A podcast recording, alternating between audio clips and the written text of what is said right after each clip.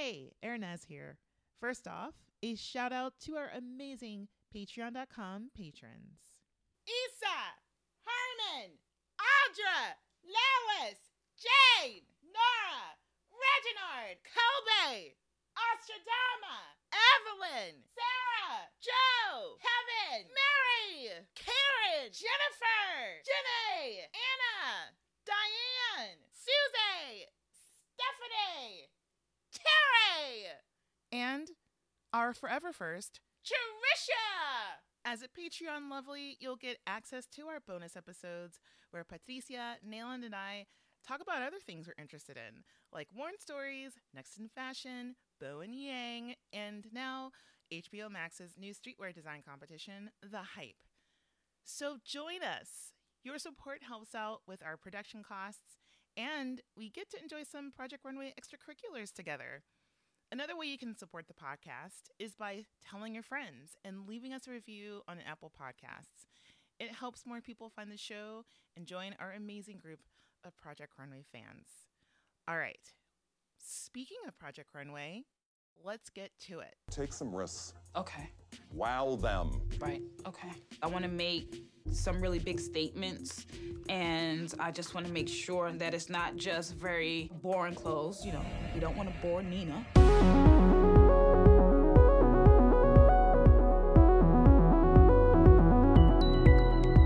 Hello, all you lovely listeners. Welcome back into the workroom, a labor of love, dedicated to Project Runway. I'm Hernease, and I'm here, all dressed up in the homeliest of homely textiles from my tiny little apartment in still gentrifying Brooklyn. Hi, everybody. I'm Patricia, and this is serious stuff. This is very serious, all right? We're on the last or second to last episode. It's the penultimate. And welcome back, and it's so good to see your face, Patricia. Thank you, likewise. Yeah. All right, so to remind everyone that we are still on the social mediums. We're on Instagram at The Workroom Podcast and on Facebook at facebook.com/The Workroom. I also keep forgetting to talk about how we're on Twitter, and I think about that nowadays because of the stuff that's happening on Twitter. We all know. It doesn't need to be mentioned, the details of the disaster that's happening on that platform, but we're there as well. So check us out on Twitter. And to remind everyone that we have a cheat sheet. The link is in the show notes, and I will prompt you when it's time to click on that link so you can follow along with us as we talk about the final designs and runway order. And we are also on Patreon. So on Patreon, we're in Los Angeles right now. We're taking a short trip over to The Hype on HBO Max. And so there, the very first episode is on our main feed. And then our second episode is on Patreon. And then our third episode is coming up soon. So stay tuned for that. Again, we also love hearing from you all. So please keep sending us your hot takes, your questions, and your gossip to us at intheworkroom@gmail.com. That's intheworkroom@gmail.com. All right. Patricia. Yes. Before we get into this episode, any thoughts running through your mind before we get started about Project Runway Season 9? Anything that's just happening? Anything you want to open up with? Well, the last episode was very revealing of all the dynamics that we've been subjected to as viewers this season. Mm-hmm. And I didn't get to finish it. I'm very close to finishing it, but I did hear the last episode with you and Nayland, and I do think there's a lot of racism directed at Anya and sexism, and I think that I think Anya deals with this extremely elegantly, but it's still there, and it was very frustrating to hear Anya described as beauty queen by another beauty queen. Oh my god! Thank you for saying Josh, that. Look at your eyebrows. You're a beauty queen. We love you. You're a beauty queen too. You know. So it's just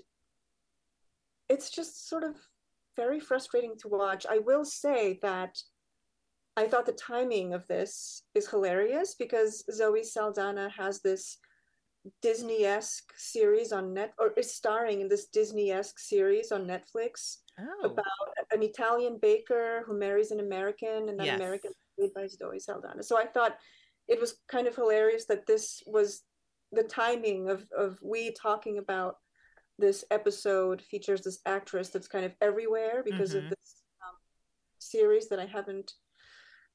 Anyway, the point is that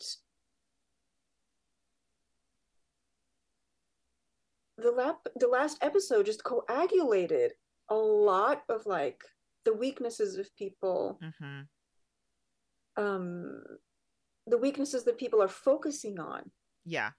Instead of figuring out how am I really going to make something based on all the feedback that I've gotten, people are just really, really caught up in the media blitz of the TV production of it all. But we've talked about this before. I'm not saying anything new. Yeah.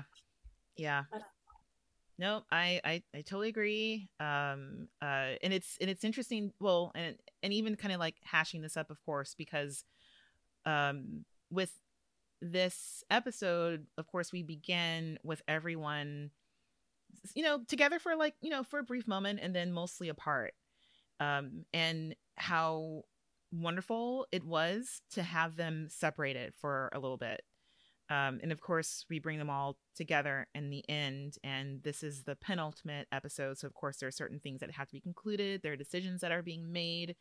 But I totally agree. But I thought this episode is kind of enlightening in ways that is new on this new watch for me, and things that I caught that were helpful to kind of lend towards, I don't know what was not necessarily what was happening in the workroom, but just kind of what happens like moving forward from what I remember from this season. So, all right, well, let's get into this episode, and it opens up not in Atlas, but on the runway with Heidi. So it's a final four, and Heidi is asking everyone, you know, how do you feel? And she's drawing like, you know, a huge smile on her face because everyone is showing all their teeth. They're so happy and they're excited. So what she does is she drops a little bomb for us as viewers, but not for the designers, unless the designers are so out of it already that they're game for any surprise whatsoever. So she kind of gets from them like, how are you feeling? Are you excited? Are you surprised to be here? You know, are any of you guys like surprised that you've gotten this far or whatever? And so she gives them the challenge, or the final challenge, which is that the four designers will be creating collections, but only three of them will be showing at Fashion Week. So last episode, we had four people chosen for this, and we're to be sent home, and we're thinking, okay, they're taking four to Fashion Week. But when she says that only three are showing, none of them flinched. So I'm just like, did you already know about this, or are you guys already you guys have just been put through the ringer so much you're just like, of course. And then we hear a little bit from Anya, who I think has a really good take on the significance of this, where she's just like, listen, we've gotten through the episode parts, but this is the real thing, and I feel as if the competition is just starting, because here we are, this is the real challenge. So they get $9,000 and 5 weeks to create a 10-piece collection for Fashion Week. Holy hell. Tim comes out from behind this grim and tells all the designers, and she's like, oh, I'll come and check in on you before you know it. And I'm just like, you mean like next week? Because they basically have this like a little bit over a month to get ready for everything. So Tim and Heidi wish them farewells and good lucks. They go behind the scrim and they do a little dance. And I just thought, I bet Tim agreed to do the dance only behind the scrim. But also, I don't know if you noticed, but Heidi kind of like, I think Tim was leading, but Heidi really was leading, and she led so hard that she nearly pushed Tim off the stage. It was like a hard, like, twirl, and bleh, I don't know. Anyway, All that being said, so we finally go back to Atlas. People are packing, they're putting their stuff together. And we kind of talk about, or we hear them talking about how strange it is to be packing. Anya is just like, yeah, when I first got here, I didn't unpack all my clothes because I thought I'd be gone. And so here we are. And it looks like they make Victor walk all the way to the Bryant Park stop just for the shot. Of course. They need airtime. Yes. B-roll. And so they get their B-roll there, even though, like, okay, sure. This made me look up where the Atlas apartments actually were, because I've never really looked for them. I just figured that they were in Manhattan somewhere in the fashion district. But it's on 38th and 6th, so yes, sure. But I feel like they could have put Victor in a cab. It's all right. I hope that Victor just walked down a few steps and then they put Victor in a cab home. Anyway, so everyone goes away. And we kind of end a little bit on Kimberly, where the producers are clearly asking everyone, like, oh, are you excited to go home? What are you going to miss about being here at Parsons every day? And Kimberly is like, yeah, I'm excited to go home, and I'll miss nothing. Yeah, actually, I just want to go home. So she won't even miss Tim, because usually people will say that they'll miss Tim, but she'll see Tim in like a week, maybe 4 days. And also, I feel like Tim called her dress, the last dress she made, the Statue of Liberty. So I wouldn't miss him either for that comment. Anyway, so but here we go. Speaking of missing people and missing Tim, just 3 weeks later, we hear Tim's voice as a voiceover. It's like, here I am in White Plains, to talk about where we are in White Plains. Here's a goat. Here's a farm. Here's a silo. Here's a white picket fence. It's White Plains, Maryland. So I get it. So this is another thing that I thought in my notes. I'm like, are they trying to just make this part of Maryland look as opposite from New York City as possible? So I just did a random Google search. I'm like, does it really look like this? So I did a random Google search and then plopped myself down somewhere in White Plains, and up popped horses on a farm. So I figured this is actually what White Plains. That's really looks like.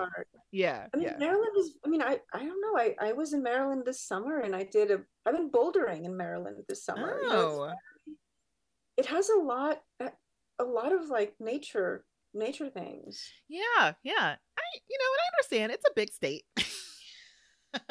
with lots of capabilities of different, sceneries and things. I believe it now. So anyway, so we get to see Kimberly, and she opens the door. She looks rested. She's glowing. And Tim also comments on that. It's like, oh, you don't look like someone who's been just like sewing away on a collection. And she's like, really? Because I have not slept since I got home. And so she takes Tim in, and they go downstairs to her turquoise studio, which I really, really loved. And we hear a little bit about her inspiration. So she's bringing in a little bit of her biography growing up in Brooklyn, which she calls pre-gentrified Brooklyn. And she says that she elevated, meaning like she's like successful or emerging as the successful designer. For Kimberly, she says, she's like, I'm making something of myself, and then I want to do it with my clothes. I want to elevate the Brooklyn girl with my collection.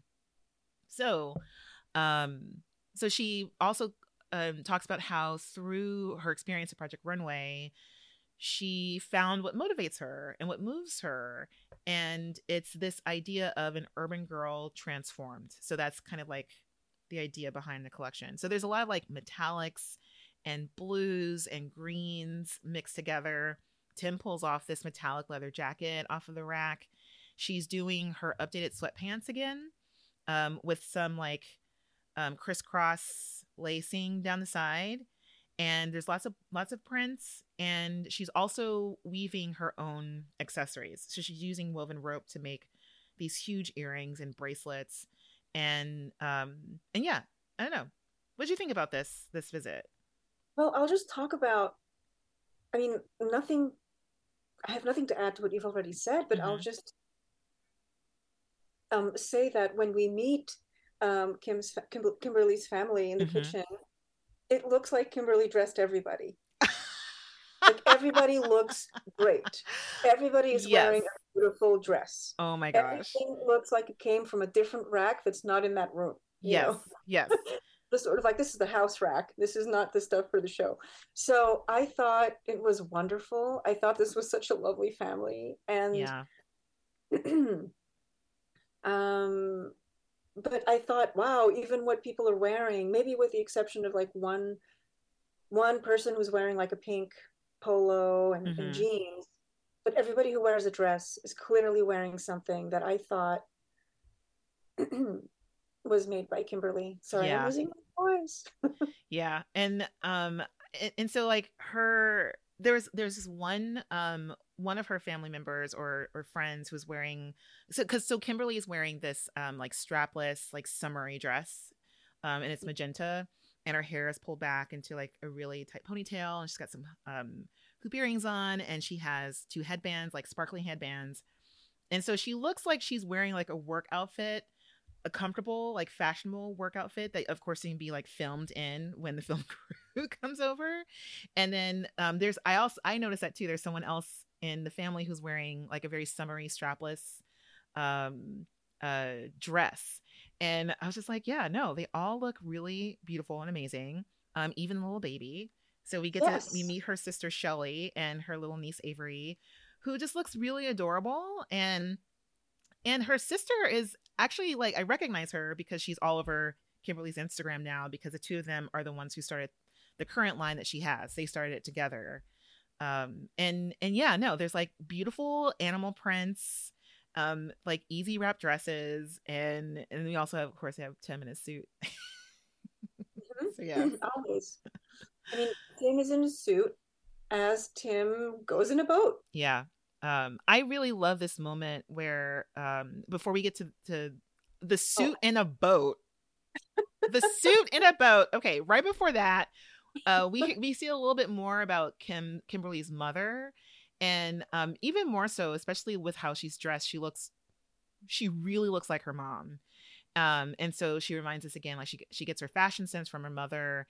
And this is another thing, like wonderful to see that her Brooklyn family, you know, kin, blood, whatever, are there to support her, and how that they've kind of like are able to also offer remembrances of Kim and some like how she had foresight and was a trendsetter, but also in a way like maybe that's how we could describe her mother as well, and her influence on Kimberly. I just really enjoyed that.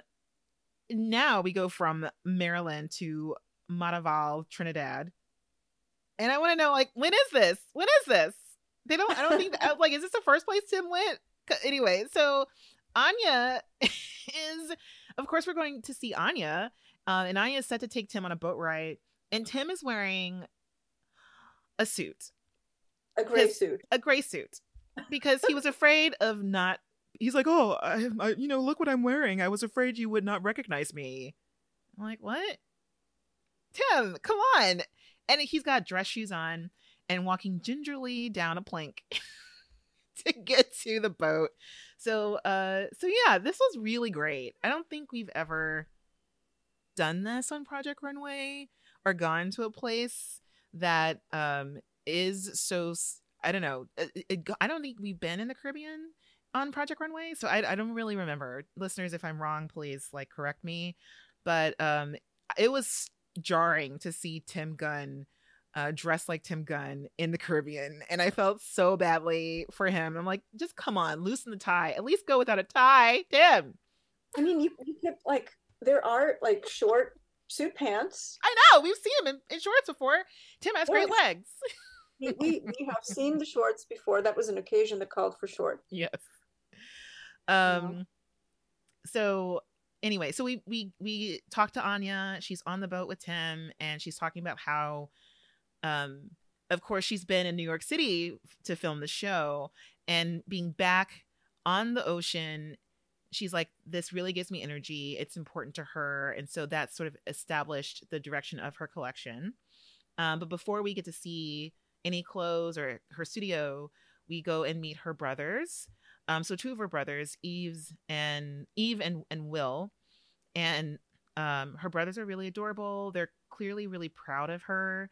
And we get a little bit of an insight into what it's like for Anya at home, where they're saying how they're proud that people are coming up to her and being like, oh, we didn't know you were so talented. Like, we know that you're a beauty queen and you competed in Miss Universe, but oh my gosh, to be able to see how you're able to put these things together, that's been really great.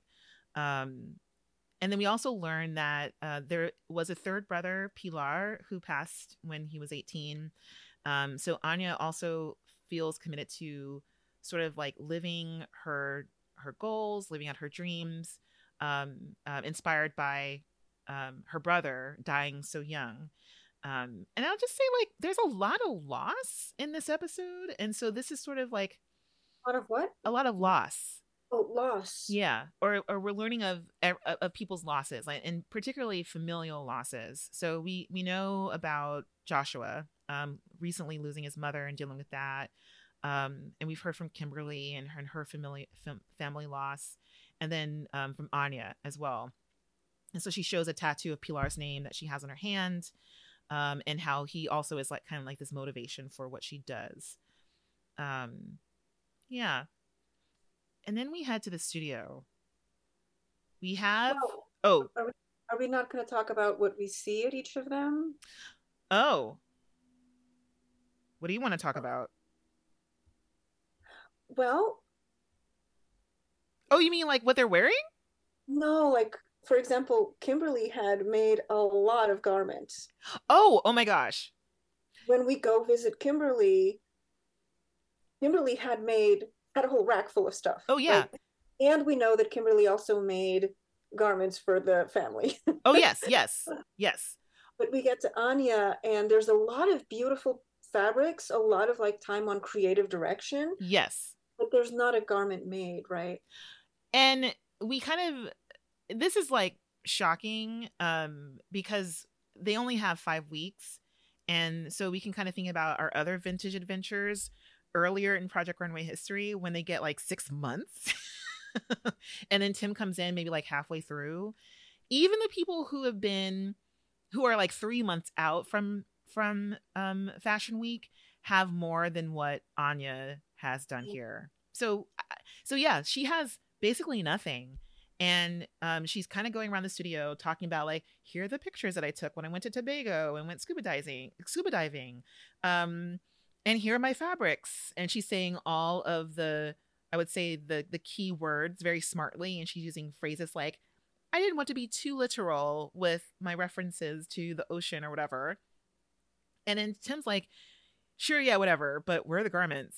Do you see my suit and my loafers? Right? Like, I'm in paradise dressed like this. I'm a fashion icon, but in this environment, I look like someone, Tim looks like someone like threatened to ruin his life unless he showed up to the most beautiful tropical place on the land wearing the most business formal thing ever. And he's like, I'm here working. I'm here to see what you're doing and to like, give me some stuff. And so she's like, so I'm clear on the colors and the fabrics, but not on the shapes or the garments or the construction or the sewing or the making or the accessorizing or anything else. So it's worrisome, right? At this stage. And also we know that Anya saves everything for the last, or not, doesn't necessarily work well under pressure, but makes a lot of decisions at the last minute. Yes. And they have turned out either very well, most of the time they have turned out very well, but sometimes yeah, not really. No, not at all. And so yeah, it's really disconcerting. And of course we get the horror, like the Project Runway horror music, and Tim Gunn goes from pale to, I would call Jeffrey Mack magenta. So Project Runway season 18 winner Jeffrey Mack has his own color called magenta. And I got worried. I was just like, oh no. And also I related pretty hard here. When you've assigned something and it's clear what the mandate is for the person, and then you know, they show up with way less than what you expected, and then you still have to say something that kind of pulls them out, or maybe you're having to dig a little bit deeper in order to get them going, because Anya is just like, I'm stuck. Like, I got here and I just don't know. I haven't been able to draw any new shapes. I don't know where what I'm doing. I'm in a rut. And Tim is just like, listen, I'm standing here before you with sand everywhere, especially in my expensive socks and in my expensive shoes.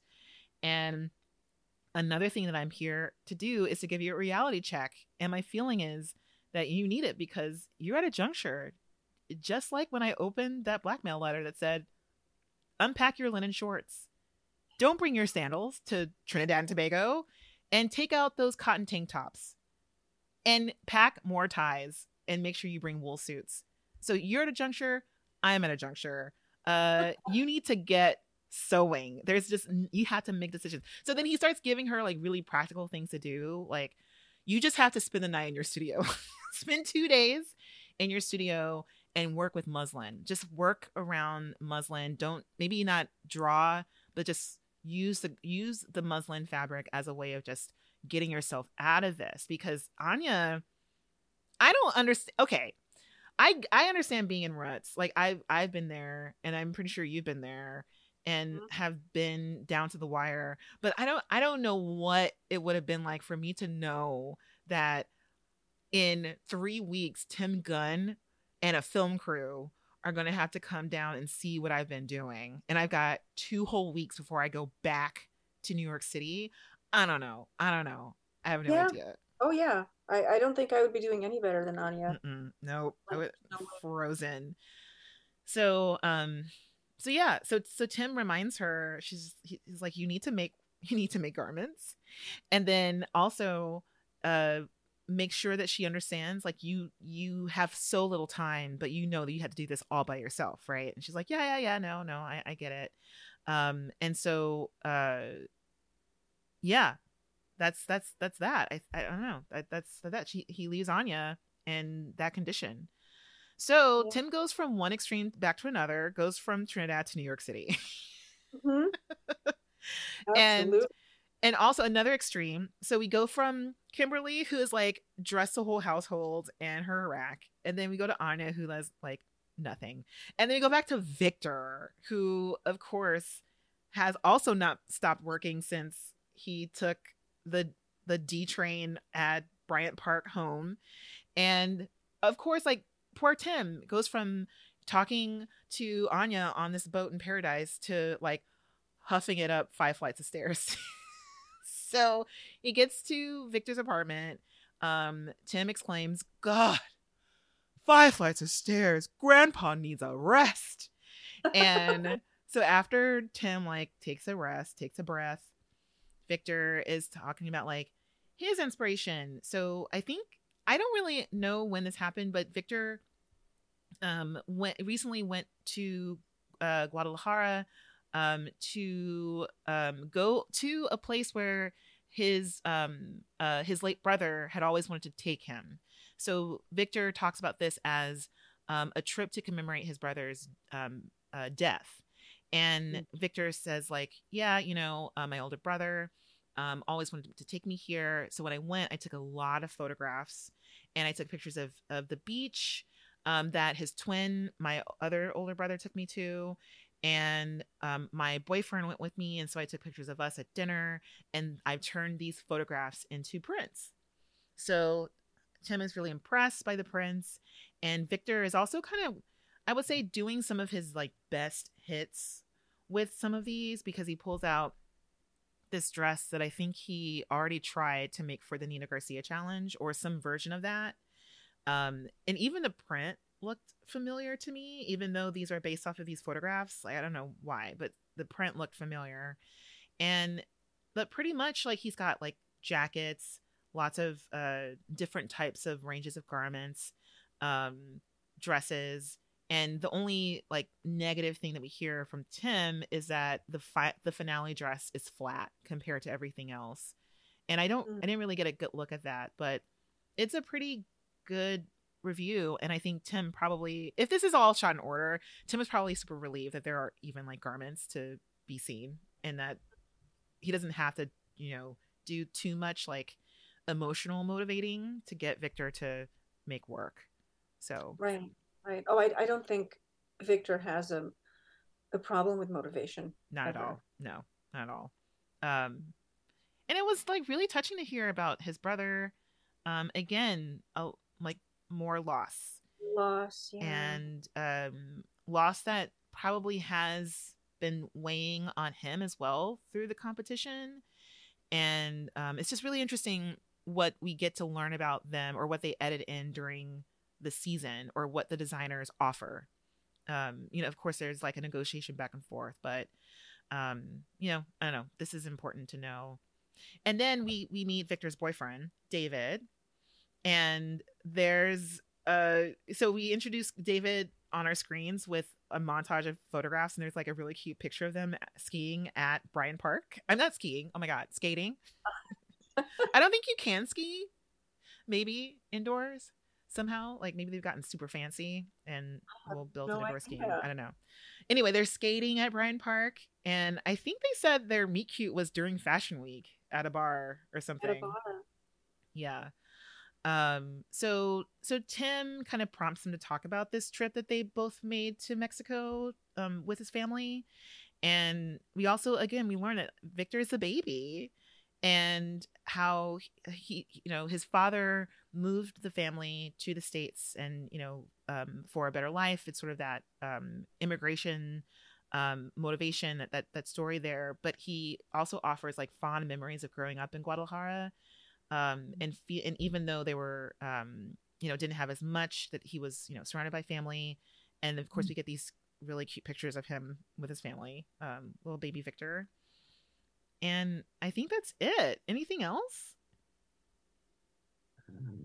Not really. Yeah. I think, yeah. Then somehow, we don't know what neighborhood Victor is in, right? They don't list it. I think Victor's in Manhattan. Victor's in Manhattan. Yeah. Tim gets to switch into a dark navy suit to go to Sunnyside, Queens, to visit our beauty queen, Josh. Yeah. So Josh gets, I would say, a very, I'll say like a I don't know. I want to say this is like a special opener. I don't know when they choose to do this stuff. I feel like there's only one other time where this has happened, where you walk in and it's sort of like a very produced conversation with someone who's a stranger to us. So we open up at Elmo, which I looked up this restaurant. I think it's in Chelsea, but it must be in Sunnyside. So we open up an Elmo restaurant, and Joshua is with this person who is his sister, Mackenzie. It's not Tim. They sit at a table, this like brightly colored restaurant. And I'm just like, why are we getting this promo with this stranger named Mackenzie? Who is this? And also Mackenzie is kind of shady to me. So she starts asking Joshua a question. So how do you feel about Tim coming into your little apartment? And I feel like, in my head, you know, this is probably not true, but this is me like embellishing. I feel like Joshua hears this and is immediately enraged by the question, but he's all coiffed and beautiful, so he has to hold it together in front of the cameras, and he's just like, well, Mackenzie, I'm just hoping he can fit. And so I'm like, oh, here we go, this back and forth, how the Josh family talks to one another before Tim meets them there in, I guess, yeah, Queens. And so Tim sits with everyone, and Tim is asking Mackenzie like, oh, what was it like growing up with Joshua? And Mackenzie's like, yeah, he was just doing so many things, you know, like from sports to theater. Tim goes, you're a sports guy? And Joshua's like, yeah, Tim, didn't you see me like run dust everyone on that one time when you guys made us run a track? Like, I'm a 400 meter, 800 meter like distance runner. Like, he's also like a, you know, a super sports jock. So Joshua offers it. He's like, yeah, I have like a lot of track and field scholarships graduating from high school. And then we see this amazing photo of Joshua with a goatee and a turquoise bandana, and also this like action shot of Joshua running hurdles. Like it's like kind of amazing. And this is something that I remember. I have always remembered about. I've always remembered this fact about Joshua, and have kind of like in the back of my head confused as to why we hadn't heard about Joshua being like a track star this whole season. But it's now that we get this reveal that Joshua was a track star. Yeah. So Tim asks Joshua how he's feeling about the collection, and Joshua is just like, in terms of quantity of stuff, I don't have as much as I'd like to show, but you'll be able to see the direction. Loud, clear, and colorful. And it's like, oh no. So here we have sort of like, is this an Anya situation? And we get to the studio and it's not an Anya situation, but it's sort of like, there's a bunch of clothes that are in various states of sewing. Like they're all kind of like in process, but not finished. So we go to the studio and Joshua starts pulling out these textiles that kind of look kind of like pop arty to me. Maybe some like comic book, comic strip motifs, lots of color. And then he pulls out a roll of something, and as soon as it comes out, we don't see it on camera, but Tim sees it and it startles him. And Tim's like, oh my God, what is this? And Joshua's like, it's a lenticular print. And I can only imagine how discombobulating that is in person, but also the thought of making a lenticular print into a garment. I'm just like, oh, that's a bad idea. I mean, you know, it just doesn't seem like the most comfortable thing to look at, let alone to wear. Yes. I mean, and because lenticular prints, hopefully everyone knows what this is, but it's, you know, it's one of those things where it changes as you move your head. It's just kind of like a way of printing that offers this like optical, it's not an illusion, but you know, you move to your left and you see it one way, you move to your right and it sees another way, but it's like this. I kind of think of it as like as a garment, just like an iridescent that just will give you a migraine. Like it just doesn't look like it's something your eyes will be able to rest on at all to see, even if, you know, it just is a bad idea. Anyway, so Joshua keeps pulling out stuff from the rack, and Tim's going like, no, oh my God, no. Like just, he pulls out this one, I think he calls it a yoke piece. I don't remember what this is, but it just looks like a square piece of fabric that he was going to attach to jeans as something extra. And he wants to put rivets on them. And Tim is just like, it just looks like a gimmick. Ugh. Yeah. Then he pulls out something that I call Kimberly orange. It's the orange that Kimberly mistakenly got from Mood. And he's just like, oh yeah, so look at this, Tim. And Tim's like, ugh, it's on the edge of looking cheap. And so Joshua, I feel like, is trying his best to charm himself through this whole thing, but it's just not working. Then finally, Tim looks at the textile that he first pulled out. So the pop art looking thing, because it's Joshua's put it on a dress form and it looks like he's trying to make it into a shirt. And then Tim looks at it and she's like, ugh, it just makes me want to weep. I hate this. It's homely. It's so homely.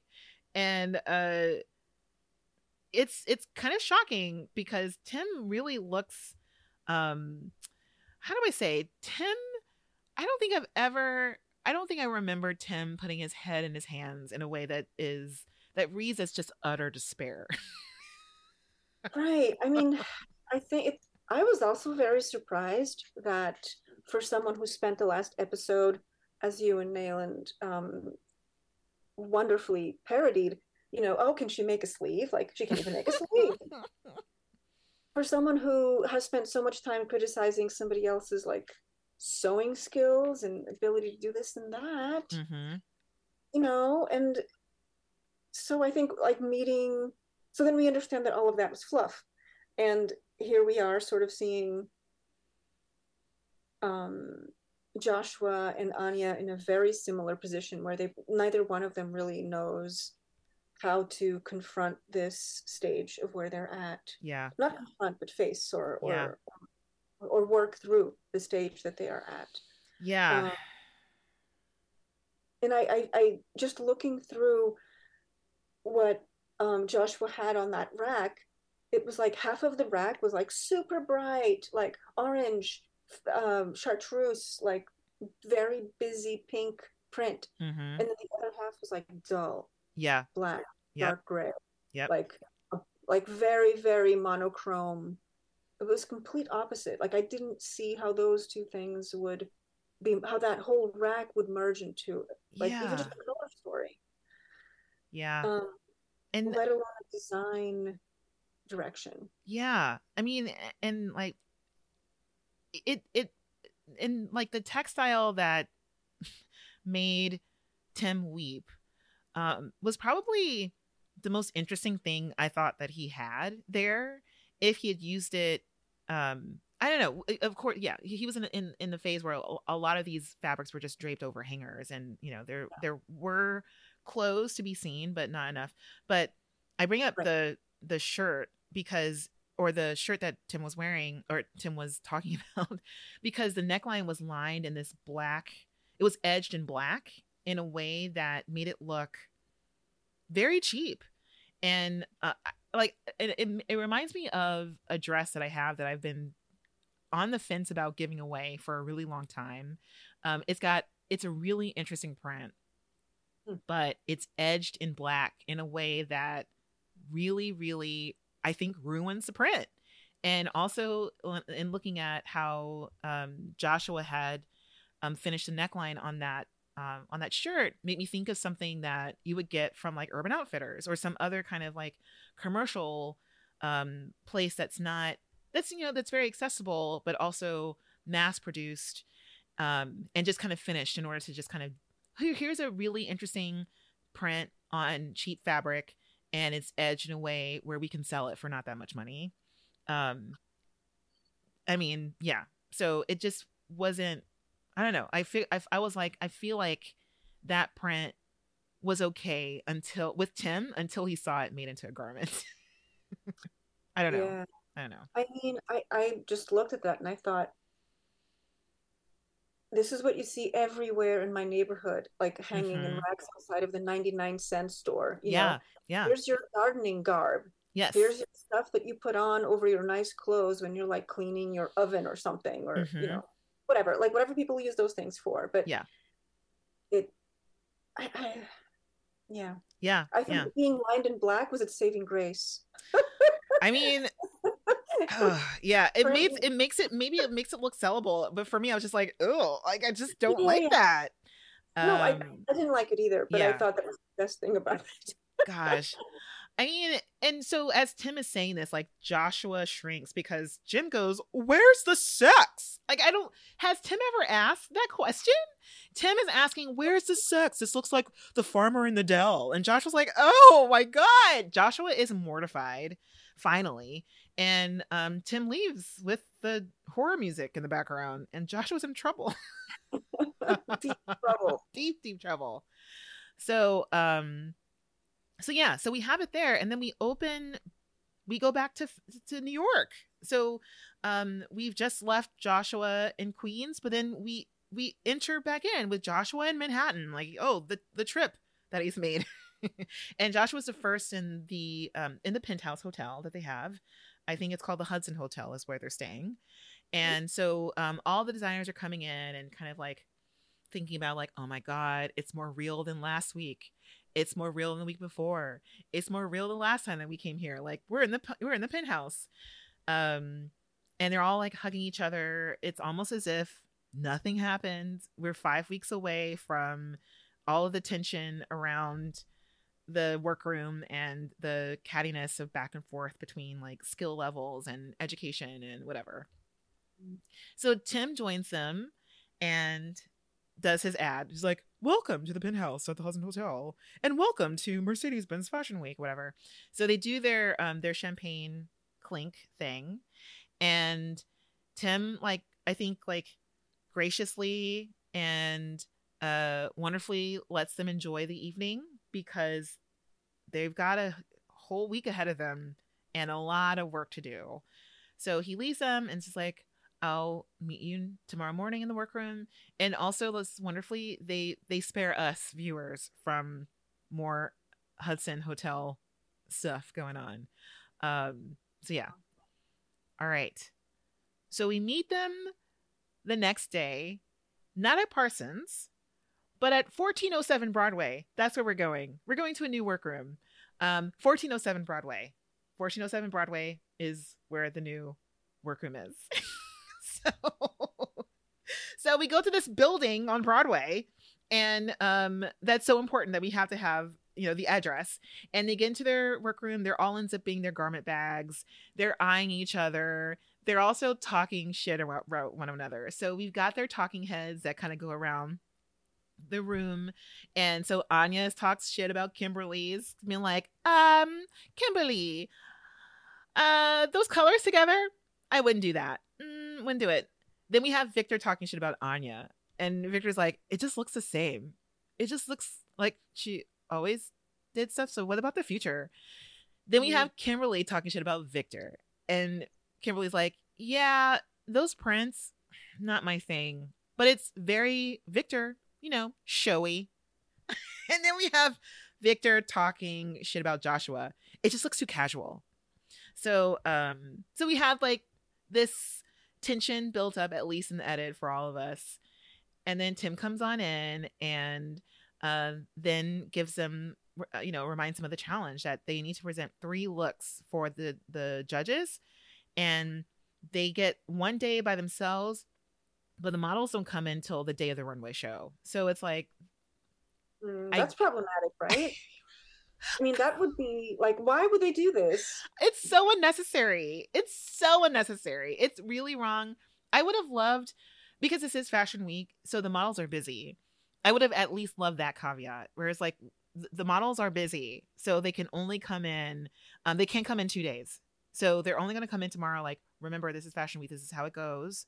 Yeah. But without that explanation, it just feels like, first of all, too much time for the designers to do something to sabotage themselves. And I feel like that happens. And then we don't get any details as to whether or not they even get measurements from the models that they're going to have. So how are they even going to be able to like plan or adjust their garments for them? And they must have measurements already. I hope they do. Like, no, they have to. They can't. Okay. Okay. All right, never mind. Okay. You can't fit them. You can't. Yeah, that was one of my questions. I was like, how ridiculous is this going to be? And anyway, so Tim tells him that only 3 are moving forward. So he starts, there's like Tim time. Tim makes his rounds. And Tim goes to Victor first.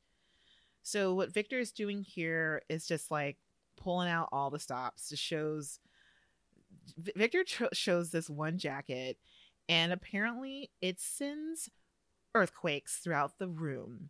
So It's this white, maybe pleather leather jacket with a bunch of like pearl like additions on the arms.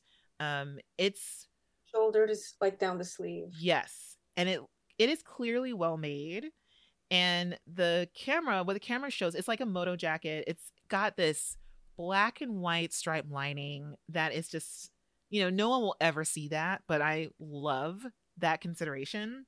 Yeah. And I think there's also a tag on it. So Victor has finished his work. There is a tag with probably his name on it and brand. Oh my God. It's something that you could just like buy right off the rack. Anyway, so we get the camera panning around the room and everyone's like, oh shit. Oh shit, that's what's on everyone's faces is when they look at this jacket. And I think Victor is pulling it out because this is I feel like Victor's the most proud of this jacket, but also I think this is the finale piece that was paired with the dress that Tim was worried about in the workroom back in Manhattan up the street. And so But Victor is also using judges' names in terms of like, look, I made this jacket for Nina. I think Heidi would love these pants. And look at this other thing. And I don't know. Like, it's just, Victor's in great shape. Victor is ready for Fashion Week. Yeah. And I think that in a way, this is what holds Victor back, is doing too much of what Victor thinks people will like about what Victor has already done. Yeah, that's a good point. I think this really holds Victor back. And by the way, all the things were exquisitely made. I love at one point Victor holds up the like landscape fractal pants. I thought those pants were okay, maybe like the back seam over the butt crack wasn't the smartest choice, but it's a cool idea. Like that could have been worked. Like the print could have been worked differently. It would have been very interesting. But here I'm like, oh no, you can't just pander to the judges. Yeah. And it's interesting because this is someone so skilled. Yeah, that's a good point. Because in a way, he's already proven himself for the judges. I don't know. I also kind of think about, well, what you've just said in relation to other people's motivations being like for someone else, or how that they've voiced that being like, oh, I'm doing this for my family, or I'm doing this for my brother, for Anya and Victor, or I'm doing this for... not necessarily like for her mom. Like I don't think Kimberly is doing that, but she's because she's, you know, I don't think that's necessarily Kimberly's motivation. But thinking about Victor, there's also this extra thing that he's doing this for someone else, and so I think that's really interesting to think about. I just want to add that Josh is also having like a mom presence throughout this episode and wishing that earlier Josh would just say, "I wish my mom was here to see me evolve." Right? Yeah, earlier on in the episode, right, and. I think, you know, Victor also was connecting with the brother, right? The brother. Yeah. But I think even so, I think you, if I understand you correctly, I think what you maybe picking up on is that people are using a lot of the clothes to connect to other areas of like their life, sort of like ground them in something. And Victor is either doing that very, very differently. Or just focusing entirely, and this is legitimate, just focusing entirely on a business strategy. Yeah. You know, which is totally acceptable, I think. Yeah. I also think that there is a bit of some, I think Victor's strategy in that sense, in a business sense, is kind of like, this is how you're going to get through this challenge to get to Fashion Week. So this is what happens when they put up this wall or this kind of extra thing to do, this extra hoop to jump through, because you are, you know, it's like another challenge. You're doing this, of course, to present yourself. You're so close, but you have to get to Fashion Week. So thinking about what the judges will want to see as well. So yeah, another well-made jacket. Yes, yeah. They're gonna love it. We know. I know. And it's a 5-week made jacket. So it's like the bestest, but still like a well-made jacket. All right. Next is Joshua. And, he's showing the three that he's doing, but Tim is concerned that there isn't a lot of cohesion. And so Joshua pulls out what is like a purplish or maybe like a deep purple draped dress that looks kind of like the orange dress that he already did. So kind of like this draping technique. Pulls out a neoprene LBD, that's short for a little black dress, and then pulls out something else. I can't really remember what it is, but Tim is just like, Joshua, these don't all look like they come from the same closet. Tell me you agree with me. So here's Tim just like pleading with Joshua, like, do you understand the words that are coming out of my mouth? I am right here. And so Joshua, I think, is kind of in a little bit of a tailspin, because if these aren't cohesive, then what does that mean about the rest of the collection that he has, if that's like an issue already with just these three things? Anything to say about this, about what Joshua pulled out? Or I mean, I really liked the jacket, so I actually was feeling far more positive than I did. I felt like, wow, Joshua did a lot of work. Yeah. And I think that Tim is brilliant in that. I think Tim knew the moment in Joshua's creative process when Joshua needed to hear the word sex. Yeah. Yeah. I mean, and that's, you know, going back, like that's like a mark of a good educator. It's like, listen, I'm not into this, but you are, and you're missing, or where is you? So where's that focus that you have? Yeah.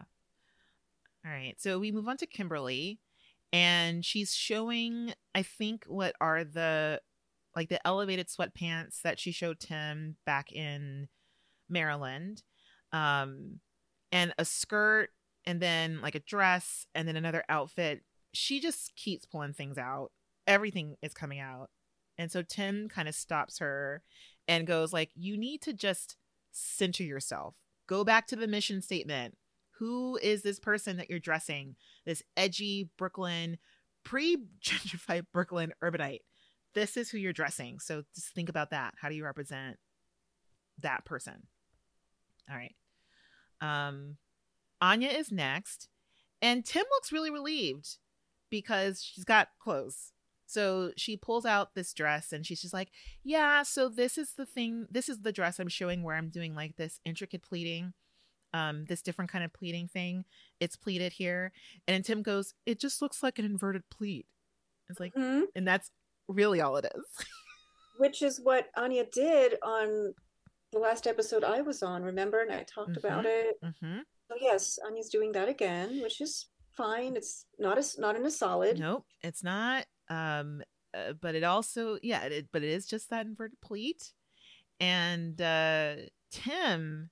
though stops and goes and just asks, can I express some disappointment?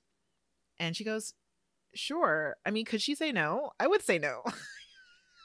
Like, keep your disappointments to yourself. But she says yes and goes, it seems as though you've retreated back into your comfort zone. And he goes like, there's a possibility that they might say, Anya, this doesn't surprise us. And so this is really hurtful to Anya. So she starts to cry. And I think there's a little bit of panic. And so we can go back, 5 weeks before in terms of what Anya was trying to do towards the end of her time of the main competition, where she was moving away from what she was known for, like the flowy fabrics and like what you said, making things that have more structure. So pleats, like figuring out how to make these more architectural outfits. And so now she's back to this kind of like flowiness. The prints are, of course, different from what we've seen her work with because she's not shopping at Mood. And it's kind of, though, reverting back to the way she was already making. Anya is very low because there's no time. There's just no time. The models come tomorrow.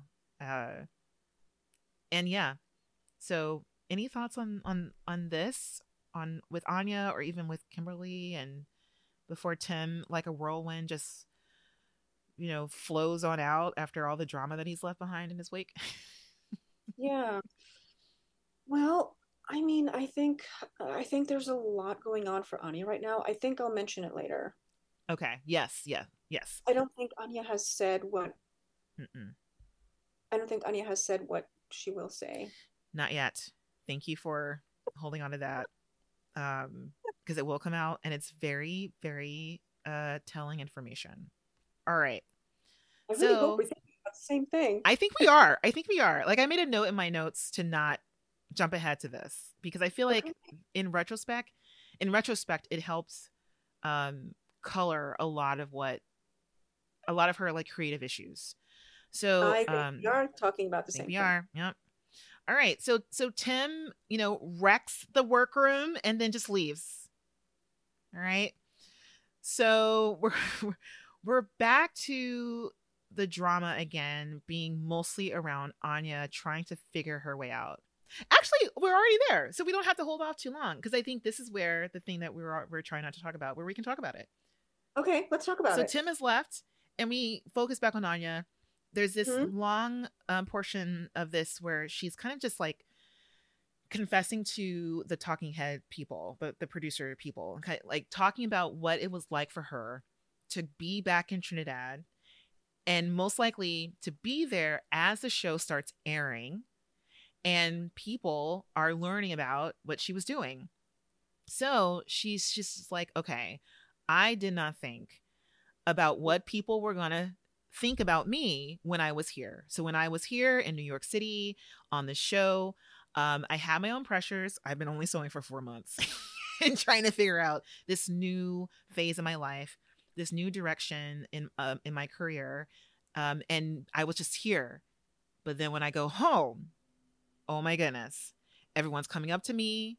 And then she realizes just how much of an impact her being on the show has for the whole freaking country. Yeah. So. Yeah. Something like how much this means for everybody else. And yes. I think this is a lot to juggle. And so yes, we were talking about the same thing. Mm-hmm. And I think I can't think of another public figure that has been a contestant on the show. I can't either. You know, I think, but this is someone who's already a public figure from having won a prize, mm-hmm. right? That represents the country well. Mm-hmm. This is someone who already has that pressure. Mm-hmm. And took a time out to recalibrate their career and then goes home and mm-hmm. has to sort of face all the expectations that are projected onto a different career, yep. right? Yeah. So I think that is enough to throw anybody off the rails for a little bit. And I do think that is also holding up Anya. Yeah. It makes you go back to the Tim visit where we don't really go outside in Trinidad. We go on a boat. You know, Tim's outside for very little time because of what he was being blackmailed to wear, whatever. And so they're on that boat. We don't really meet that many people. We don't really see that many interactions or whatever. We go straight to the brothers. And so we can kind of rethink about that conversation with the brothers about how people were coming up to them and saying things like, oh, wow, your sister who was the beauty queen now is such this talented person. And what that's like. It's not just like family or friends. And yeah, and as you're saying, thinking of Anya, who's already a known person, nationally, and won a national prize, that this is really rocked her in a way that she clearly didn't expect. And so, yeah, it's really, really rough when we go back to thinking about, what's motivating you to do things, but it's not just my brother or this thing that I want to do. Now you have to kind of spend 5 weeks to work through the pressures of your country. So yeah. I was thinking like if they had 6 months, like maybe she could have pulled herself out of this rut, but it's not a lot of time. 5 weeks is not a lot of time to do something like that. Right. So, oh my God. So that's basically day one. Yeah. And so then the next day is the day of the runway. So we get to see the models. We have to have them rush through hair and makeup. And I mean, everyone is super nervous because this is the end. This is the thing that will determine the final. And we have like, some stuff where Anya is having some fit issues. So she has to switch out a jumper or a jumpsuit that she was going to have one of the models wearing. Then she changes it to a bathing suit that she has in the collection. We have Joshua asking Anya questions, and I just wrote like, shut up, Joshua. Like, do not ask anyone else for like thoughts and like whatever about anything that you're doing. Seriously, you have no time. This is ridiculous. I was really mad about that. And then we have in hair and makeup, Victor has nothing else to do but get his eyes done. So I mean. He's the most done ever, and so it's like, give me like a smoky eye treatment, la la la. Like, oh, what a flex. And then we have Kimberly who's sewing at her machine with the model in the dress because I think she's like fixing the hem or tailoring the hem in some kind of way. But yeah, anything to say about this time of rushing to get things done before the runway? All right. Okay, let's get to the runway now. I'm really excited about this, actually. Why? I don't know. I'm just really excited. Also, I want to acknowledge that I fast forwarded through all the emotional stuff that they did before they go on the runway. Yes. I'm so sorry, but it's my least favorite thing. Them asking them over and over again, what does this mean to you? I'm like, okay, oh my God. Like, we know. All right, so let's get to the runway. And listeners, this is where you can click on the link in the show notes to get to the cheat sheet to follow along with us. So do that now. For this judging challenge, we have only our normies. We have Michael Kors, Nina Garcia, and Heidi Klum. That's it. No other celebrities. No one from Fashion Week. No one from Mercedes or Benz, and or the Hudson Hotel or Piperlime. So we're good. We're great. All right. So the first designer on deck is Victor. All right. So Patricia, let's talk about this. Let's talk about Victor's first collection. So we have the cocktail dress. We have like this suit that I think he calls a tuxedo with glass. And then the last outfit is a gown with a jacket. Mm-hmm. All right. What did you think? Do you want to start with me, or do you want to go? You start. I start. I thought that jacket from the front was impeccable. I'm sorry. So the tuxedo jacket from the front was impeccable. Mm-hmm. From the back, not so much. Okay. I thought it was like really solid. Overall. Yeah.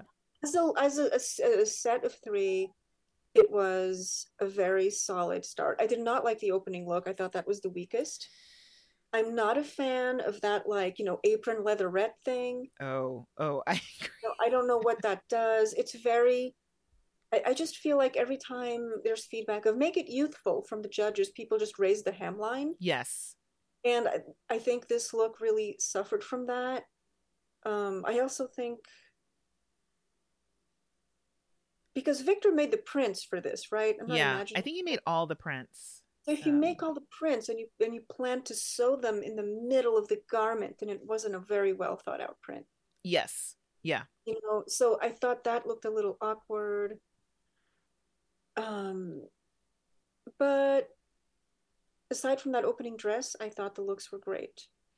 Yeah. I like these much better than I liked them when I first watched the show. Like, I remember being a little not into this collection and seeing it as I'll say that. So the photographs on the worksheet, on the cheat sheet, are, I think, more saturated than what I saw on my screen, watching the show, because I remember thinking that the prints just felt a little dull to me, a little subdued, and the opening piece in particular, like, I just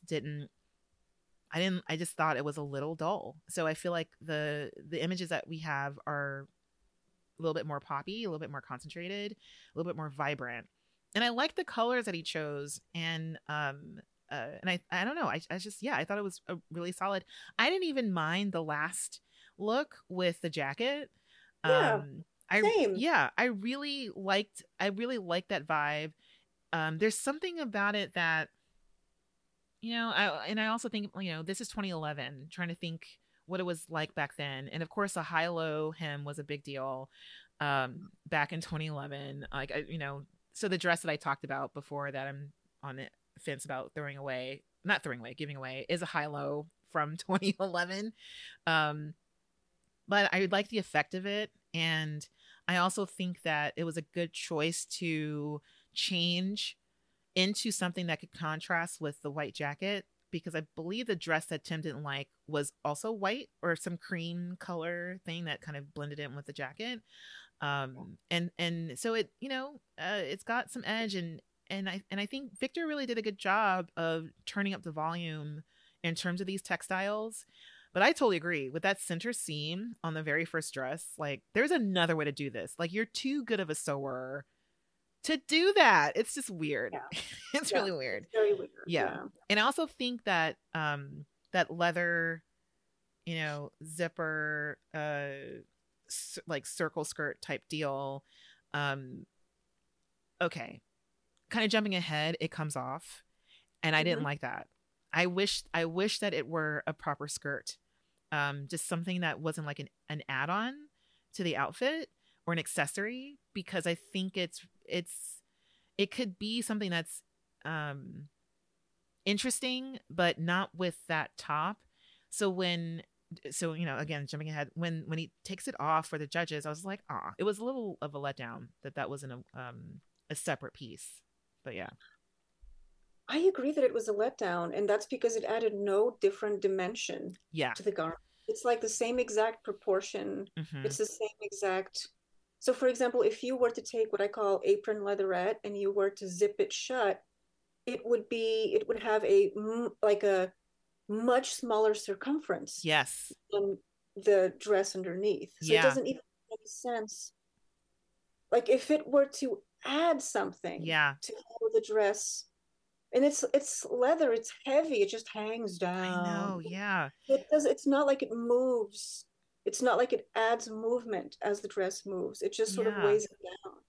So I like the idea of something being removable. And I think this is especially, I mean, not for me, like I would just do it for fun if that was even a consideration. Mm-hmm. But like for people who walk the red carpet, it's kind of an edge to come in with something and quickly take something off and have a look 5 minutes later or 10 minutes later to be photographed, so that you're not photographed wearing the same thing all the time.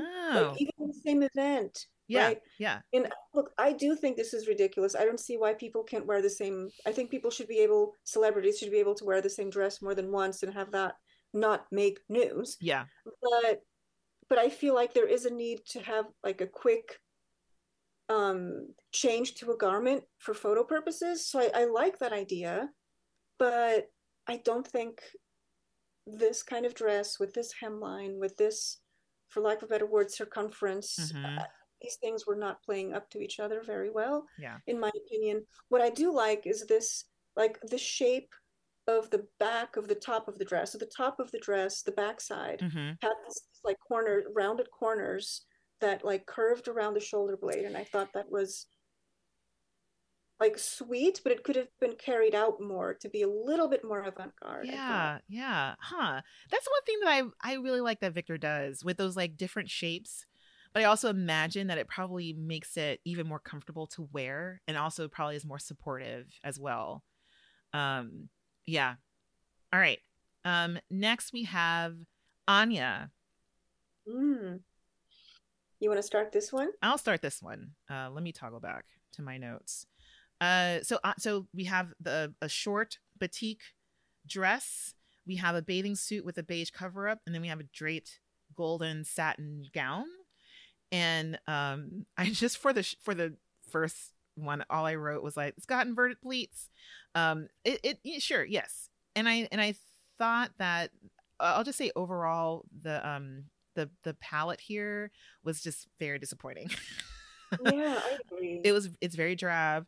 I think the colors individually, of course, are beautiful and rich, but it's just so earthy in a way that, you know, it doesn't have to be. I don't think that's Anya's vibe. I would like to have seen a more range of colors, even if it were prints. You know, I think she steered away from the beautiful prints that she actually has, and I don't understand why. I thought this was like a very poor choice, especially with this beige coverall to this bathing suit. Like, it's just like, what? Yeah. Why does it have to be beige? And I didn't really understand the last dress. The last dress looked like it was pinned in haphazard ways that just didn't really make any sense. I agree. The picture is making it look worse than it actually looked on the runway, I think. I think when it walked, it was okay. It just felt very almost underworked. Like it felt like it needed a little bit more time. So, yeah. Totally agree. I mean, I oh my goodness. It was the only person who did resort. Okay. But is it really an indication of the collection? I don't think so. And during the runway, Anya does say that you know, one of, I think it might have been the last garment or maybe the second one with the bathing suit, that like it would have looked different on a darker skinned model. Yes. So after she started saying that, I tried to imagine this in a different way, but I went back to thinking that these colors are something that you would see in like a Michael Kors resort line, not Absolutely. An Anya line. So I'm just like, but I don't think it would have mattered. The skin tone of your model. Yeah, but you know what? I do think that the colors do pop, like on different skin colors. No, and they definitely do. And I think this is where maybe not seeing the models before was not a good idea, for the show to do. Yeah, and in terms of the models that they were given, only one black model, only one model who, to me, like doesn't like present as white, only non-white model, and so that also kind of I think trips up Kimberly as well. But yeah, anything else to say about Anya before we actually move to Kimberly? All right, Kimberly is next. Hi, Kimberly. What did you think about this? You're like reporting live from still gentrifying Brooklyn. What do you think about this? All right, everyone from the neighborhood that used to be something else. And when I first moved here, went to a bodega and everyone gave me the rundown of all the names that this neighborhood has been called. So I actually like this a lot better than what I remembered from the previous times that I've watched this this season. And the first outfit was my favorite. I thought it was so amazing. I loved that shirt. I love the pants, and I love all the accessories. Even the last outfit I thought was looked like it was like a challenge to walk in, and I think she still needs to like work on the length of the hem. But I thought it was beautiful. The second piece was the one that I was not weirded out by. Why am I using those words? It looked like the closest thing to an office look, and it definitely didn't walk like an office look, but it felt like there was it felt like the most conservative in a way that I don't understand for this collection.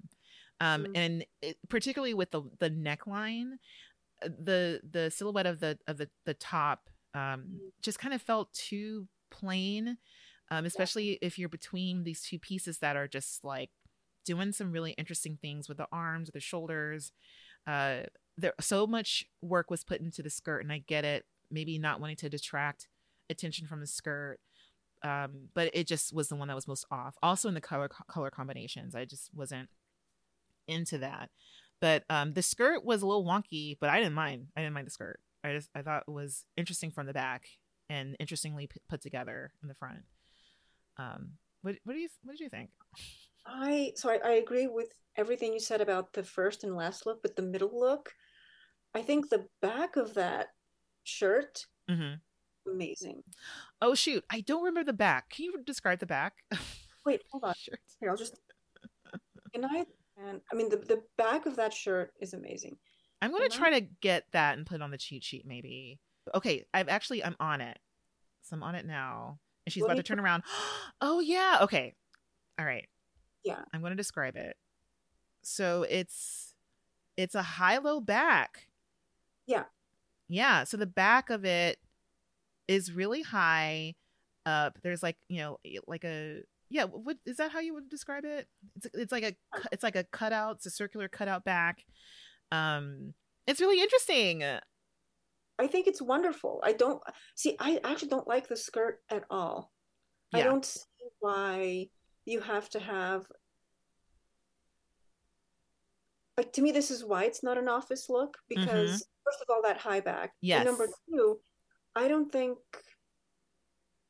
maybe it's like, if you're the boss, you can wear this, but if you like have to have like this skirt that has these two, like, I don't know, 5 or 6 millimeter slits in the front where you can actually see your skin, where you can see your legs, the entire length of it from the top of the skirt to the bottom. I did not understand, what does that do? Like, that is for like that's something for a stage. Yes. It's not an everyday wear. And I think this was meant to be an everyday Brooklyn girl, like lives her life kind of look. Mm-hmm.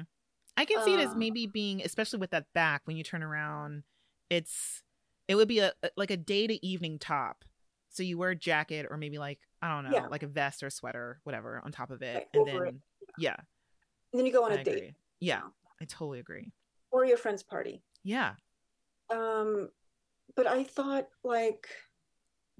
the pants were incredible. I love those pants. Their pants were amazing. So good. And they'll get into this later. I do think it was overly accessorized, but I thought the bag was really, like, the bag's really, really indicative of someone who leaves early in the day from Brooklyn, maybe goes to work somewhere else in Brooklyn, right, and has to carry things. Yeah. Or probably works in Manhattan in a yet to be gentrified Brooklyn. Yeah. Yeah. Right? I didn't mind. It was weird. Yeah, I didn't mind that bag at all. I have some thoughts about their thoughts on these accessories. I thought Kimberly did great. Like, really, really great. Yeah. I did not mind. All right. Next we have Joshua. All right. Do you want to start off with Joshua? Oh, sure. I thought the jacket, this opening jacket, is a stunning piece. Mm-hmm. I even thought the pants were okay. Wow. Joshua can tone things down. Like, Joshua really toned down that print by putting mesh over it. Yes. Yeah. So now it looks like something that Moschino would do, something that, I don't know if people know this. What is that store, that Italian store? Fiorucci. Okay. The Fiorucci. They briefly had a store in New York, actually, around this time. No, by the time that this aired, this had closed already. Okay. But it's sort of like poppy, Moschino looking thing. I thought the shoes weren't great styling, but then that second look, not great. Like, the dress was not great. The third look was not great. Yeah, I have some issues with so many things that. Let's hear. Like, I'll say that the jacket actually, standing still, is great, but it bothered me in that the shoulders are cut out in a way, and I think this is. So what you were doing with Kimberly's skirt is what I'm doing. I think I'm doing with Joshua's jacket. Like, I'm embodying it. Like, I just looked at Kimberly's skirt and was like, oh, it's cute to look at. But looking at Joshua's jacket, thinking about what it would be like to wear it, I think it would be uncomfortable to have those things rubbing on my shoulders the whole time.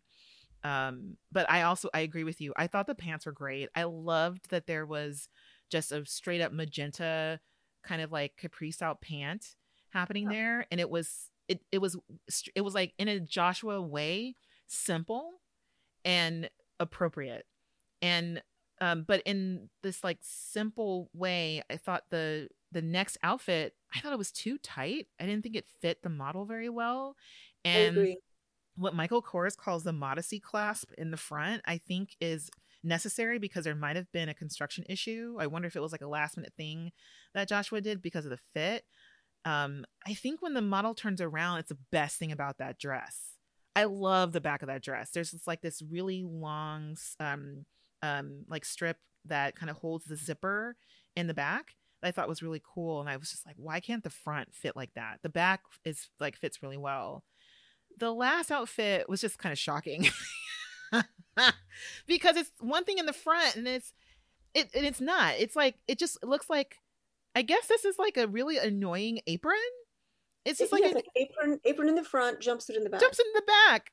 It's a jumpsuit with an apron on top, and then on the back, very long apron, like a full sleeve. Yeah, it just I'm realizing more and more these days I do not like front heavy things. I don't like things that like just kind of way in the front. And this is a very light looking dress, of course. But it felt like that, where as you're walking with it, it's, of course, it's flowing towards your body or whatever. But you turn around and it's this really skin tight jumpsuit that also doesn't really fit very well. There's an opening in the back and it's just like, yeah, on the cheat sheet that Patricia and I are looking at before I add it or edit it and actually put the back of Kimberly's on. So there is a front and a back, and I, of course, it's because this garment changes so drastically as the model turns. So they had this available online, but I was just kind of, I thought the drape was beautiful though on the front, and I think it would have been nice if that's all it was, that it was just like this long draped garment. So it's still not enough for me. Yeah, no, it's, I don't know, no. But it would have been at least a cohesive idea. Yeah, yeah. You all know. Right. Well, I mean, that's all. Anything else to say about Joshua's before we go to see what the judges had to say? No, let's get to the judges. All right. What did the judges say about these things? So we start with Anya. So I guess we're going in runway order. So we start with Anya, and she's got the three models out there with her. She talks about why she chose these three so that the judges would get a sense of the palette. And that's disappointing to hear. But the judge, so Nina likes the batik dress, which is the very first one. And so does Heidi. They both like the print. But they have some issues with the bathing suit. It's not flattering. And Heidi does not like the caftan that goes with the bathing suit. And Heidi says what I was thinking. She's like, the gown looks like something you've done in a day. It just isn't made very well. And so, yeah, they call it tortured satin. So then it shows all of the things that you've done to work with it. And yeah, I think Nina kind of gets at something where she's like, you know, stick with what makes you different, which is your point of view. Just embrace what you're good at. And I wrote in my notes, I'm like, they're talking to her as if she's already going to Fashion Week, despite the way her looks look. And we all kind of know. We all know how this season goes. But this kind of caught me because at this point, we don't know. We're not really supposed to know. But the way the judges are talking to her, it's as if they were going to push her through anyway. I don't know. What were your impressions? No, I thought they were all... I mean, I agree that the styling wasn't the best. Yeah. I agree with you. Yeah, yeah. Yeah. All right. So next we have Kimberly, who explains that she was going for a Brooklyn vibe. And then essentially the three garments that she chose were showing a different side of those vibes. So we have young and fun, very practical in the middle. And at the end, the young and fun Brooklyn vibe is being a little bit more formal. Michael Kors says something that really is annoying. He's like, Michael's like, I like that I know that these are your clothes. It's like, all right, that doesn't really say anything. Other than, sure, this is identifiable as Kimberly. But Michael brings up that she didn't need the bracelets or the huge bags or the matching cobalt shoes, and that she needed to clean up the models. But one of the, I will say the constructive thing that he did say is that Kimberly handled this like sexiness vibe in a very Kimberly kind of way, where he accurately observes that they're pretty covered up in the front or on the side or whatever. And yet there is this balance of, I would say, like flowiness and airiness, but showing skin. And that's what Michael Kors thinks of as sexy. And I think that there is this like sense of modesty, but it doesn't bring out the M word in any kind of way, matronly. And so that's something else. But I do not think that I just was like, Kimberly really needed some black girls, some black models here, or someone on the judging panel who is not white to kind of understand that the accessories are fine, the bags are fine, the styling is fine. They were really taken with the braid, which I thought, what? like, what's wrong with those braids? Like, it's nothing wrong with it. And it's interesting to see back in 2011 that people were upset with these things, when now we see cornrows and other things that are appropriated from Black people all over fashion runways. That back then, they're just like, we like a braid, but we kind of like it a little bit lower into the back. So why is it on the side and why is it high? What's happening? Okay. So, yeah. That was so weird. Yeah. Yeah. Anything else about what Judge said about Kimberly?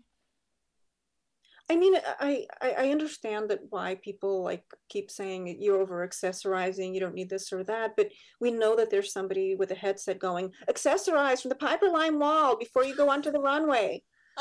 You know, so it's sort of like, okay, yes, we get it, you know. Yeah. So I know. Yeah. No, that's I totally agree with you. Like, it's really weird when their major sponsor is an accessory, is blazoned on an accessory wall. Even though these are her accessories, still, it's like, you know, you can't just tell them to clean everything up. Yeah. They're hers. I think the earrings and the bracelets. I mean, people like streetwear does over accessorize. Yeah, exactly. As an aesthetic. So in a way, I thought that Kimberly was striking like a very like fun balance of those things. Yeah. And I think they were giving her or asking her to do something that doesn't make any sense to me. They're like, clean them up a bit, but I'm glad it's your vibe. It's like, what? So right. What is it? I don't think you can have both. So yeah. All right. Let's see. Victor is next. And Victor talks about how he turned his pictures from Guadalajara into these prints, and explained a little bit about his older brother, and I think that's about where they went. They liked almost all of it, but Michael Kors sort of gives this feedback. It's like, okay, so we told you to turn up the volume, but you went way up. So, and Victor's like, you want me to dial it back down again? No. Don't dial it back all the way down, but dial it back a little bit. Like, pull back some. Michael uses the example of the last outfit with the jacket and the dress. And it's like, Victor, can you take the jacket off? And so Victor takes it off and goes, oh, I can breathe now. As if he's, you know, empathizing with the model, like, oh, if I were that model, oh, this is how I would feel, like whatever. And then Heidi goes, can I wear it? And so she goes, and then Victor's like, wait, you want to put it on? Of course. Can I? You can say no. No one's going to say no. It's so interesting the way she's like, can I do something that I want? Like, of course, Heidi, you can do whatever you want. This is your show. So she goes over, she puts it on, and she's like, I really like it. I just wish these pearly things on the arms were a little bit smaller. And she actually looks great, of course, in the jacket with what she's wearing. She's wearing this like, it's like a, you know, rocker-esque shirt. She's, you know, it's her edgy day. And so it's kind of proves Michael Kors's point about what look it goes with. And I disagree. But what I liked at the end of this, because Victor is like, but I love this jacket. And so then what do I? And then Michael Kors, without Victor needing to finish the sentence, goes, I would just whip up a quick black top and quick black pants and then put the jacket in there. Yeah, tank top. Yeah. Yeah. Yeah. I thought it was my favorite part of the whole entire judging panel part was that interaction. I was like, oh, I love this. Yeah, this is the way you can solve the problem. Solving. Yes, exactly. Yeah. Anything else about Victor? No. All right. Joshua's last, and Joshua talks about like how he chose these three because of whatever. I didn't write this down. But what I wrote down was that Joshua says, see, these magenta pants transcends into a darker palette. So, and I want to show some like draping and tailoring. I was like, oh my God, transcends is so, what a grandiose term to use, where you're going from like grays and like a spit of magenta to more black, like whatever. Anyway, so Heidi, I think everyone's shocked that they liked what Joshua made. So Heidi is like, I actually liked a lot of your designs. They're modern and forward. And I liked the jacket, not the belt buckle. And I hate the shoes. And then someone, I think it's Nina Garcia, is like, I actually like the belt buckle. Wow. And then Michael Kors is like, the jacket is good. It's good. And then, but Michael, I think, mostly talks about the neoprene outfit and the what he calls the modesty tab on the front. It's like, if you get a model who's thin enough and flat enough, you won't need that modesty tab. I'm just like, oh, can we just move on? It's a bad dress. Or you could just sew it properly. I know. It's just like, terrible. You could also just sew it properly. It's all you need to do. You know, I think if you can make a sleeve and brag about it, you can make a low-cut V-neck. Yes. Oh, my gosh. Yes.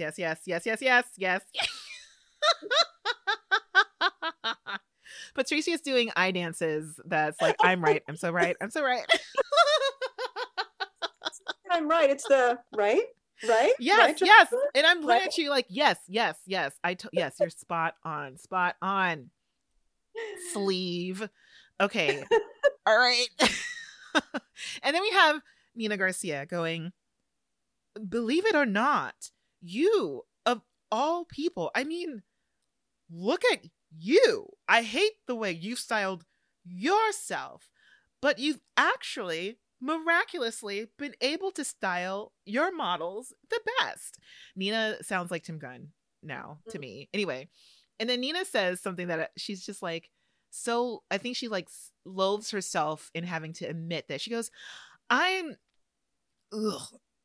impressed. You are a very good designer.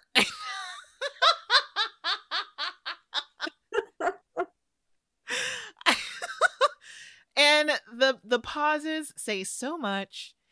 And then, of course, Joshua doesn't pick up on any of that. But it's like, oh my God, Nina Garcia has crowned me the greatest designer on the planet. Did you hear her? Like she said, you were a very good designer, not the greatest designer on the planet. But he goes back into the waiting room. That's what he has like infiltrated his brain. Right, yeah. Right. I mean, look, I think they said that, oh, you really held back for you. And I think that's like that judging. That's what the judging should be, is like, let's measure you for your work. Yes. Not necessarily against everybody else, right? Yeah. So, I mean, the way that I took that was Nina meant to say, oh, you styled that the best for your way of styling. Yes. I totally agree. I totally agree. I mean? Because the regular way of styling for Joshua is the extreme overstyle. Right? Yes. So, which, you know, sometimes it works, sometimes it doesn't. That's its own aesthetic. But yeah. Yeah. So then they go back, right? Right. They go to the back room. They sit together and they have their little moment where they're like, oh, I want to go. And I'd be happy if you went. I'd be happy if I went. And then they're all holding hands and stuff. I'm just like, what is this? Again, back to resolution or whatever. Just like they're all holding hands, which is nice. It's fine. They're nervous. They're stressed. That just happened. Yeah. You know, they spent 6 weeks away from each other, and then they get back in a few days. Within 2 or 3 days, they're finalized this show. Yeah. This runway show, I meant. Yeah. And so, yeah, we kind of go back, and the judges say more things that they've already said. Anything in particular during this round? I think so. All right. So they bring them back out, and before they do, they cut to the back. They're like, let's bring the designers back out. And there's from Heidi, we get an, are we sure about this? And so then, yeah. So they come back out and, oh gosh, what did I write? Okay. So this is what I wrote. All right. Because what they're telling the designers before they give them the decisions that they're basically required to use their feedback. And this is where I was upset. So I was like, okay, So Kimberly has to de-urbanize her girl. Mm-hmm. And if she doesn't, then that's a knock against her. So here we go again with this. You're damned if you do and damned if you don't. You know, like they essentially asked her to cut back a lot of the things that go with her Brooklyn urbanite aesthetic. Anyway, so I wrote in my notes, I'm like, the judges can actually fuck off on this one. So anyway, but the first to go to Fashion Week is dun, dun, dun, dun, it's Joshua. Yes. So Joshua gets to go back to have some solo emotional time with his mom's brooch and his heart that is actually beating. And he confirms it for us that it's being like, oh, my heart. Oh, you know, it's a whole, you know, moment backstage alone. So it's I'm pretty sure he was thrilled that he didn't have to share that stage with anyone else. Then the next to go is Victor. Oh, my gosh. So Victor goes back and I feel like Victor like runs into Joshua's arms. And so they have like this really wonderful hug back there. Like, that's fine. And then it's between Kimberly and Anya. So, what happens to Kimberly? Does Kimberly go to Fashion Week or does Kimberly go home? Kimberly goes to Fashion Week. Yeah. So Kimberly goes backstage and yeah, she's in. And then what happens to Anya? Is Anya in Fashion Week or is Anya out? Anya goes to Fashion Week. Anya goes to Fashion Week. She's shocked. Says like she nearly faints. It's shocking based on what she showed. And so she goes in the back and everyone's so happy. Everyone's so pleased. Everyone feels the same way. They're all holding hands, and actually they're not, because over in the corner. And some are even holding hands after having just held each other's hearts. Oh yes. Yes. Like physically. I mean, do you want to feel my heart? Here, feel mine. My heart is beating so fast. Do you want to feel mine? And I hope, you know, it's like, you know, there's like a bit of like, oh yeah, no, I'm more excited. No, I'm more excited. I'm or whatever. But there is an exception though. So we do have one of the beating hearts back there is actually like a hating ass beating heart, and that's Joshua, who I think just wants to have something that someone else doesn't have. And especially in this moment, Joshua all of a sudden, who has been crowned the most amazing, fantastic, and I don't know, majestic of all designers by Nina Garcia, is like, listen, okay, Fashion Week is a real thing, okay? It's not for fuddy-duddies. It's just not for anybody, all right? Like, I was called the most perfect designer who has ever walked this earth, and actually who was ever born in this galaxy, by Nina Garcia. So how dare they let someone like Anya in? Well, you know what it is? I think that I have so much to say about these things, but to try to keep it short, I think that they don't see Kimberly as a threat. And I think that because Anya, and at the same time, Anya has won, I think, the most challenges, right? I think so. Yeah. Or maybe tied, with somebody with Victor. I wasn't keeping count, but, and I think because they feel like Anya doesn't deserve to be there, but has won the challenges, there's a lot of resentment. So the combination of, we resent you, beauty queen, for having won all these challenges and been and sewing for 4 months. And we don't see Kimberly as a threat. Therefore, we're going to touch each other's hearts and skip our way to Fashion Week. Yeah. And so I think this dynamic, to me, explains why Josh is so rattled, because, oh, Anya actually is competition. I think Kimberly is mad competition. Me too. I mean, if I had to pick between the pants of Josh and the pants of Kimberly, I would pick the pants of Kimberly. Yes. But I think that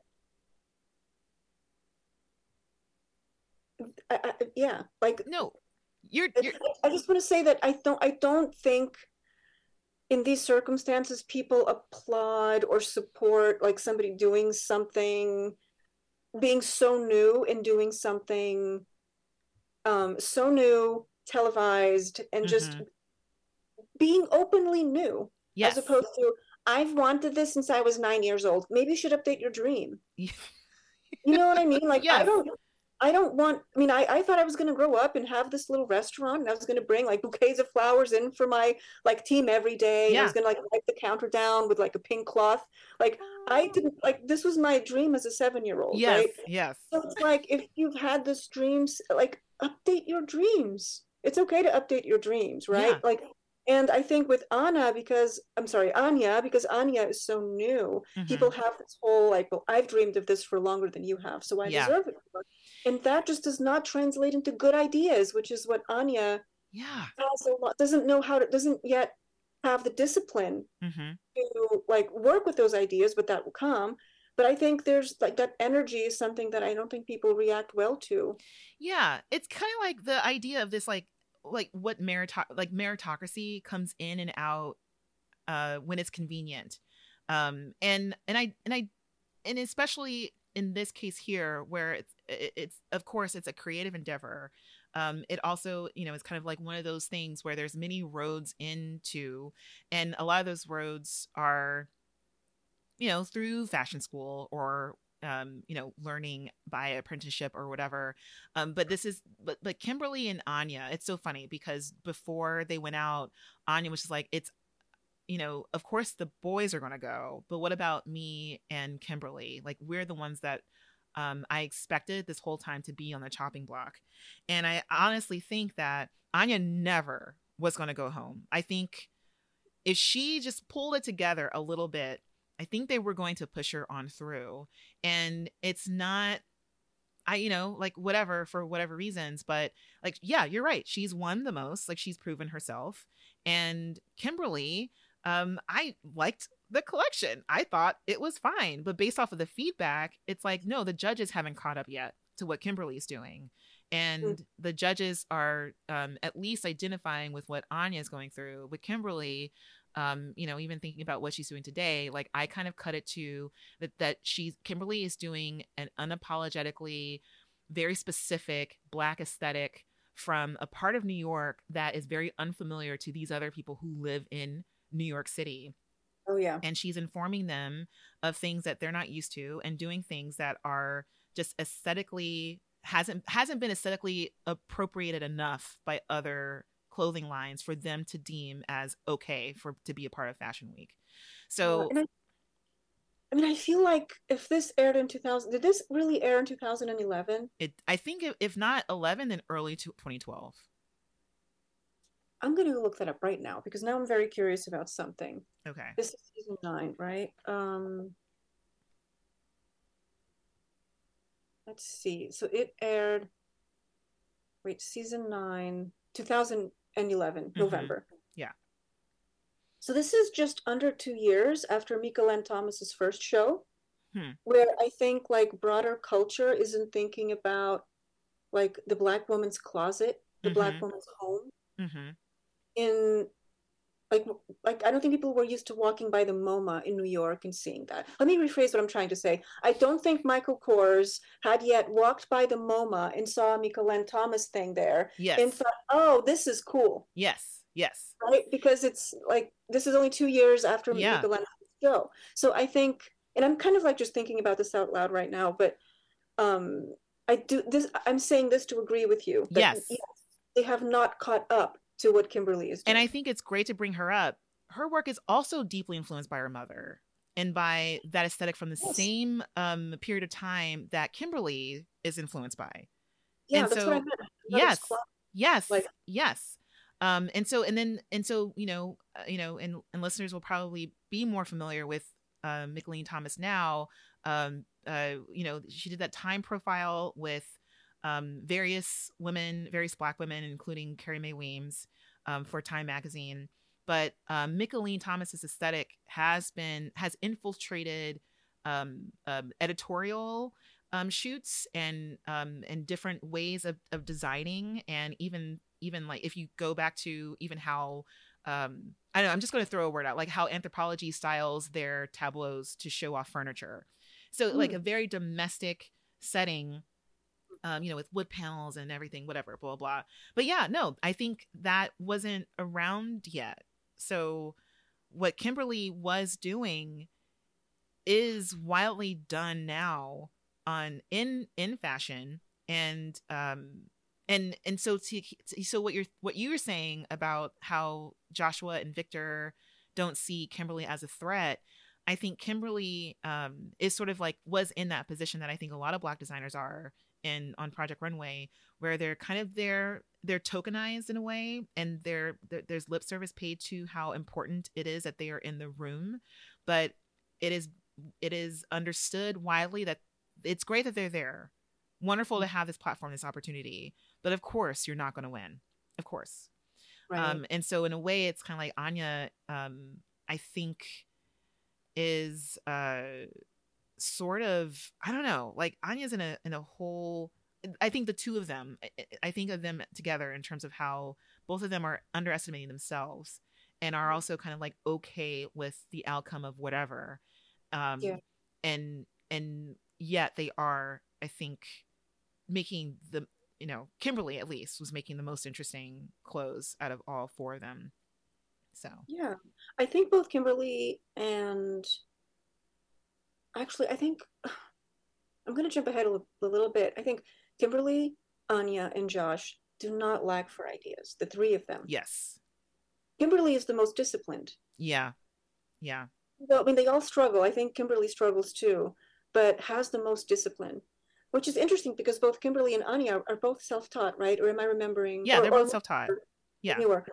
But, you know, like currently Victor is making it. Victor's killing it, as the kids say. Victor is making some amazing outfits right now. Oh yeah, totally. We're going to talk about that. We're going to have a whole bonus episode about Victor and Kimberly. But Victor, oh my God. But those ideas, it's like interesting because throughout this season, even on the last episode that you and Nayland discussed, it's clear that like Victor's making clothes that are easily available off the rack. Yes. Right? And the stuff that Victor's making now is wildly wonderful. Yes. Yeah. Wildly wonderful. Yeah. And I let's talk about that on like the wrap up podcast. No, I'm glad you brought it up because I, you know, Victor also is like without saying like very disciplined as well, but in terms of what holds him back, I think a part of this straightforwardness in a way, and this like, I don't know, this very, very I will say practical approach to his clothes is something that kind of holds it back. Like, you know, like Victor had all of the stuff that you need, like all the stuff, like you just never have to worry about. You never have to worry about him in that sense. So, all right. Well, okay. Anything else to be said about the four going to Fashion Week? No. Yeah. I'm happy. Tim is happy, and it's okay if some people in the room are displeased because that's what they need in order to function. So that's fine. So, but we're all gonna, gather together as a Dream Three to talk about the final foursome on the next episode, and then we'll see who in this vintage adventure wins season 9 of Project Runway. All right. Well, Patricia, anything else you'd like to say? Anything to share with our listeners? And before we go, can you remind them how to find you? Oh, nothing to share. I guess I could say my show is still up. Yeah. Right? So if you go into the Center for Fine Art Photography, there's an online show right now called... oh my goodness, the title escapes me. Oh, I have it here. It's called Unnatural Cycles. Unnatural Cycles. Yes. Unnatural Cycles. That's an online group show of photography, and I have a little something in there. I have one photograph in there, and I can be found still warming up to social media on Instagram and Twitter. with the same username, and that's Sense and Sight, SENSEANDSIGHT. And I have to say that my accounts have been private for the last couple of years. So if you are a listener and I don't follow you back, just send a message or something, or send us a message here, or send me like a message so I see it, because I don't accept like random followers, but you know, listeners aren't random followers. So yeah, there's that. And you, my dear, what are you up to? What can we see of you now, and where can we still find you online? Yeah. I mean, you can still find me at Hernease, HERNEASE, on my website, herneasedavis.com.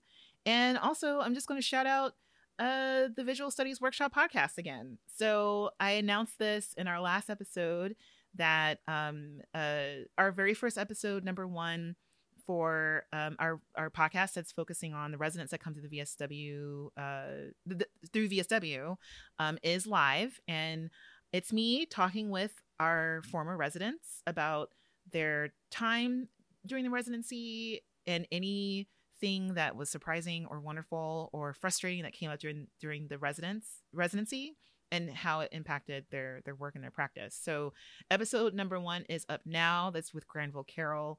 And then the next episode, number two, will come up in a few days on the next two Mondays. So it's every other Monday we're releasing them. And the next two artists I spoke with are Erin Turner and Savannah Woods. So yeah, so you can check that out there. And I think that's it. Oh my goodness. Well, listeners, so lovely to have you spend your time with us. And yeah, we hope you guys are doing well and getting ready for the holidays, and you know, that stuff is starting to happen. And so from us, we'll just ask you to just take care of yourselves as best as you can, and then yeah, take care of each other as best you can as well. So until we meet again, we'll both say goodbye. Goodbye.